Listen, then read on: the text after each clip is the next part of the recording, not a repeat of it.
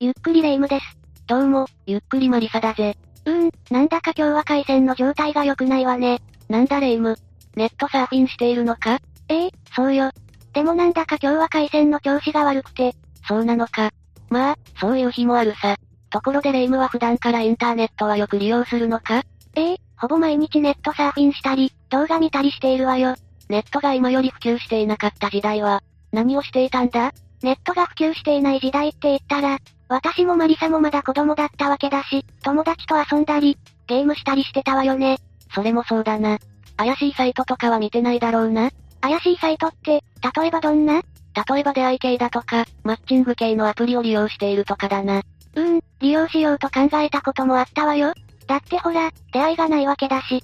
今では SNS とかでも出会えるみたいだけど、確実に出会うのであれば、出会い系やマッチングアプリを利用した方が手っ取り早いでしょ？まあ、そうなんだが、実際に利用はしたのか？悩んだんだけど、結局使うのはやめることにしたわ。登録とかも面倒だったし、迷惑メールとかが来るって噂もあったし。それが正解なんだぜ。どうして？すべての出会い系やマッチングアプリがそうであるとは限らないし、すべての利用者もそうなんだが、中には危険な思想を持った人間もいるからな。出会い系は特に最初は文章でのやり取りだから、会ってみないとどんな人物かわからないだろう？そうね。文章だけじゃ伝わらない性格とか、癖とかあるかもしれないわね。先ほども言った通り、すべてがすべて悪であるというわけではない。ただ中には凶悪な犯罪を犯す人物が紛れ込んでいるかもしれないから、注意が必要なんだ。確かに、何をされるかはわからないものね。襲われたり、お金を強奪されるかもしれないわ。そこで、ネットが普及し始めた時代に、出会い系サイトを通じて、起きてしまった事件について触れていくぜ。今回は、和歌山出会い系サイト強盗殺傷事件について、紹介するぜ。それじゃ、ゆっくりしていってね。まずは犯人の名前だが、女の名前は原田彩子、当時23歳。男の名前は秋健太郎、当時32歳だった。二人は2001年8月に出会い系サイトで知り合い、そのまま、メル友、となったんだ。ここまではよくある流れよね。そこから仲良くなっていって感じかしら？ああ。しかし二人はメールの交換を重ねるうち、意気投合し、翌9月末には実際に会うことになり、交際をスタートさせているぜ。1ヶ月程度のメール交換で交際にまで発展したのね。それほどまでに意気投合したってことよね。実はこの二人の出会いにはそれぞれきっかけがあるんだ。2001年3月、秋が当時の妻と離婚をして、原田も同じくらいの時期に夫の浮気が発覚した。それがきっかけでお互いがパートナーを探すようになり、同じ出会い系サイトを利用していた二人が出会ったというわけだ。この時原田も離婚、二人の子供を引き取っているが、子供の世話は実家の母親に任せっきりだったそうだ。うまいことタイミングが重なったのね。それにしても、子供を引き取っておきながら、自分は遊んで母親に任せきりなのはどうかと思うわ。そうして交際をスタートさせた二人だが、秋の方が原田に惚れ込んでしまったんだ。それは結婚を考えるほどに浸水していたようだ。交際してすぐにそこまで惚れ込むだなんて、原田はいわゆる、いい女、だったのかしら。周りの評判では、容姿端麗、と言われていたみたいだな。ただ、ネットの反応を見てみると、実際のところは、あまりいい容姿ではなかったそうだ。そして、熱烈なアピールをする秋に対し原田は冷たく、秋の束縛にも嫌気がさした彼女は別れ話を切り出した。しかし、秋は原田に夢中になっていたため、その提案を拒否。それだけ好きだったってことなのね。束縛はどうかと思うけど、それから原田は、別れてくれないのなら、秋の元妻を利用して別れようと画策するんだ。要は、嘘をついたんだな。その内容というのが、元妻を装って、今一緒にいる女といたら、女の命はないぞ、といったものや、元妻にお腹を蹴られて流産したというものだった。また、腎臓が悪くて半年の余命だ、とも嘘をついているな。嘘っていうか、すでに脅しだと思うし、余命に関してはちょっと無理があるわね。だが秋は、その嘘で余計に原田のことが心配になってしまい、綾子は自分が守らなければ、と、さらに強く執着するようになってしまったんだ。原田にはもともと借金があり、秋が別れてくれないのなら、せめて金を貢がせようとの考えに至ってしまう。そこで原田は暴力団の組員を装って、秋にある電話を入れているぜ。その内容というのが、原田綾子は山口組系暴力団組長の娘だ。お前の元妻はヤクザを使って綾子に嫌がらせをしている。自分は暴力団の組員だ。脱会料20万円払え、などというものだ。すごく大胆な嘘をつく人なのね。それで秋はどうしたの？結局秋は原田から金を巻き上げられ、約1年弱で計85万円もの金銭を支払ったそうだ。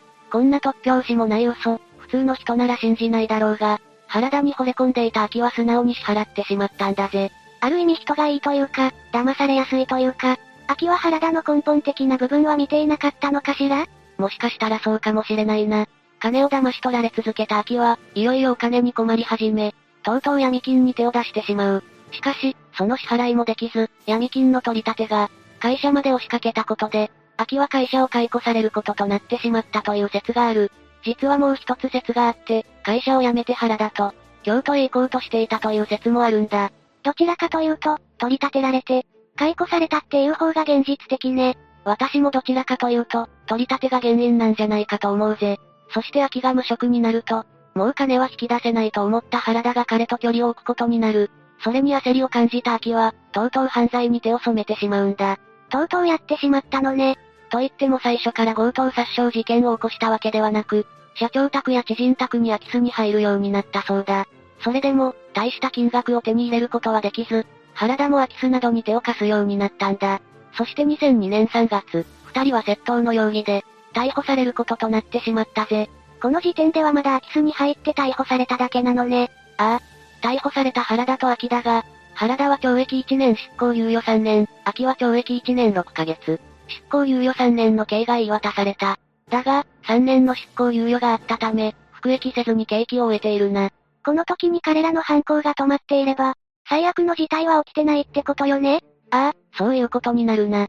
こうして実際に逮捕された二人だが、ここまで来ても、二人の搾取する搾取されるといった関係は続いたぜ。20万払えば父に紹介すると、甘い言葉を言われた秋は、20万を用意するため、自動車用品店に就職。そのことを知った原田は、組員が亡くなった。香典が必要だ。交通事故を起こした、などと言い、秋から金を巻き上げていくんだ。本当にお金のことしか考えていないのね。金銭的に困窮してきた秋は、再び闇金に手を出し、ここでも取り立てが職場にやってきたことから、結局解雇されることとなってしまったぜ。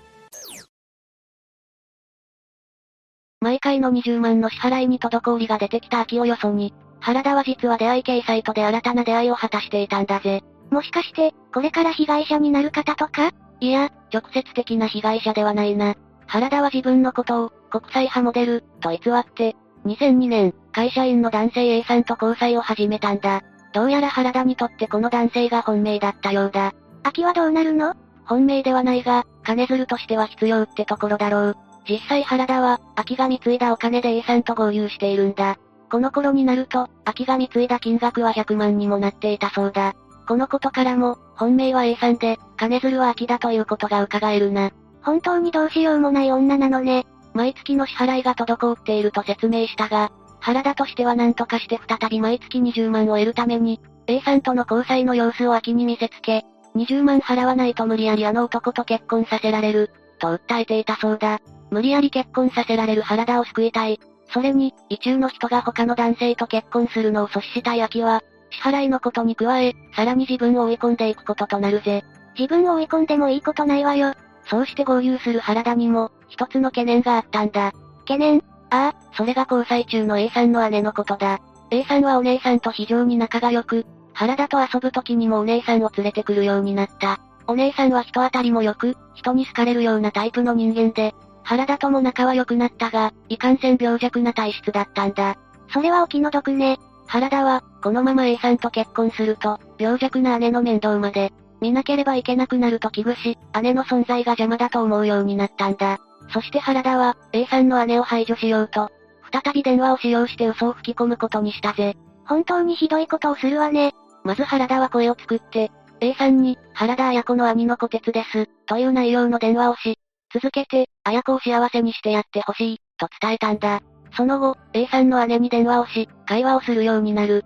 それから姉と、小鉄という原田が、偽装している架空の人物は仲を深めていき、小鉄に、電話で話すだけじゃなく、会いたい、とまで言うようになった。会っちゃダメよ、きっと良くないわ。そしてここで登場するのが、秋というわけだ。この頃の秋は、原田が演じるヤクザから、原田綾子と結婚したいなら、毎月20万、それを8ヶ月続けたら結婚を許してやる、と言われ、真面目にも20万を工面して支払っていたんだぜ。だがやはりこれも滞り始めて、闇金には追われ、アパートは引き払い、車中生活を余儀なくされる状態になってしまっていた。こうなっても秋は原田を諦めないのね。そしてある時、愛する原田から連絡が来て、次のようなことを告げられるんだ。私の友達が会社員 A にレイプされて自殺してしまった。許せない、私は A を殺して金を奪うから、あなたは A の姉を殺して金を奪って、とな。こうして被害者となってしまうわけね。原田の言いなりとなっている秋は、原田から、虎鉄になりきるよう命じられるんだ。そうして、A さんの姉と虎鉄を合わせる約束を取り付けるぜ。2002年7月7日、原田は A さんと、A さんの姉は秋が演じる虎鉄とドライブデートをする予定になっていた。待ち合わせの場所で、A さんと A さんの姉に、あの車に虎鉄が乗っている、と、とある車両を指さしてみせ、虎鉄になりすました。秋が待つ車 A さんの姉を乗せたんだ。乗っちゃダメよ、危ないわ。そして原田は本命の A さんとドライブに行き、途中で秋に電話をかけて、殺害はまだかと催促する。それに対し、秋が、まだ、と答えると、早くしろ、と命じたそうだ。それから秋は、おもむろにスタンガンを姉に当てると、そのままタオルで首を絞め、殺害してしまったんだ。やっぱり乗らない方が良かったわ。それから駅現場で合流した二人は、高野山中で遺体をガソリンに浸し、12時間かけて焼き尽くした。姉から奪えたお金は3万5千円のみで、秋はガソリン代5千円だけをもらい、あとは原田に渡したぜ。そして残った遺骨は細かく砕いて、市内の川に流したそうだ。なんてむごいことをするの？もう聞いてられないわよ。たった3万円しか奪えなかった原田は不満が募り、次なる犯罪へと秋を駆り立てることにする。次の標的は、秋が以前勤めていた自動車用品店の店長で、秋はサバイバルナイフを用いて店長の胸を刺すが、殺すことはできなかったぜ。店長は重傷を負ったものの、命に別状はなく、110番へも通報しているぞ。店長まで犠牲になるかと思ったけれど、助かったようでよかったわ。結局秋は何も奪うことができず、原田からは県外へ、逃げるように指示があり、その通りに秋は県外へと逃亡したぜ。県外へと逃亡した秋だったが、7月15日、京都府内で車を止めて仮眠を取っていたところを逮捕され、共犯として、原田もまた逮捕されたぜ。警察の追及で余罪が次々と明らかになり、空き巣や車上狙いなどの窃盗罪が5件、姉に対する強盗殺人と、遺体損壊遺棄、銃刀法違反、建造物侵入、そして原田にはさらに秋を、県外へ逃がしたことによる犯人隠匿の罪で起訴されることとなった。よくもこれだけ犯罪の数々が並ぶものね。怒りももちろんあるけれど、呆れてさえいるわ。裁判では、あまりに短絡的な犯行。遊ぶ金欲しさに平然と人の命を奪った。犯行は生産かつ犯罪的思考が強く、強制は不可能、として、極刑が求められたが、弁護側が死刑回避を求めたんだ。ちなみに秋は裁判が始まる前に、弁護士に対して、僕は生きていていいのでしょうか、と語っているぞ。そのことから、2005年1月11日の大阪高裁における控訴審判で、秋被告は遺族に謝罪の手紙を出すなどして、公正の余地がある、として、検察側弁護側、両方の控訴を棄却。秋は上告せず、無期懲役が確定したが、原田は上告。しかしそれも棄却されてしまい、原田も無期懲役を言い渡されているぜ。レイム、ここまで聞いてみてどうだった？全くもって身勝手で、非常に不快だったわ。最初はパートナーを見つけるためだったはずなのに、それがいつしか自分が遊ぶお金欲しさに変わって、窃盗はするわ、挙句の果てに何の関係もない。お姉さんまで殺害してしまうだなんて、考えられないわよ。ああ、本当に最初は、お互い離婚した者同士、パートナーを探して出会い系を始めたはずなのに、気づけば搾取する、搾取されるといった関係にまでなってしまっていたな。恋は盲目というが、ここまで一人の人間に浸水し、愛し、何でも言うことを聞いてしまった。秋もどうかと思うし、それをいいように使っていた原田も、サイコパス的な資質があったのではないかと思うくらいだ。それに、小鉄という人物に好意を抱いていた。お姉さんの気持ちを踏みにじって、山の中でガソリンに浸した上で遺体を焼いてしまうだなんて。しかもそれを砕いて川に流したんでしょ？すごく凄惨な事件で、怒りが収まらないわ。それに姉を殺された A さんだって、心中穏やかじゃないはずよ。ああ、そうだろうと思うぜ。何にせよ、秋と原田の二人には無期懲役が下っている。余罪を見ると極刑でもおかしくはなかった。ええそうね。今回被害に遭われた、A さんのお姉さんのご冥福をお祈りするわ。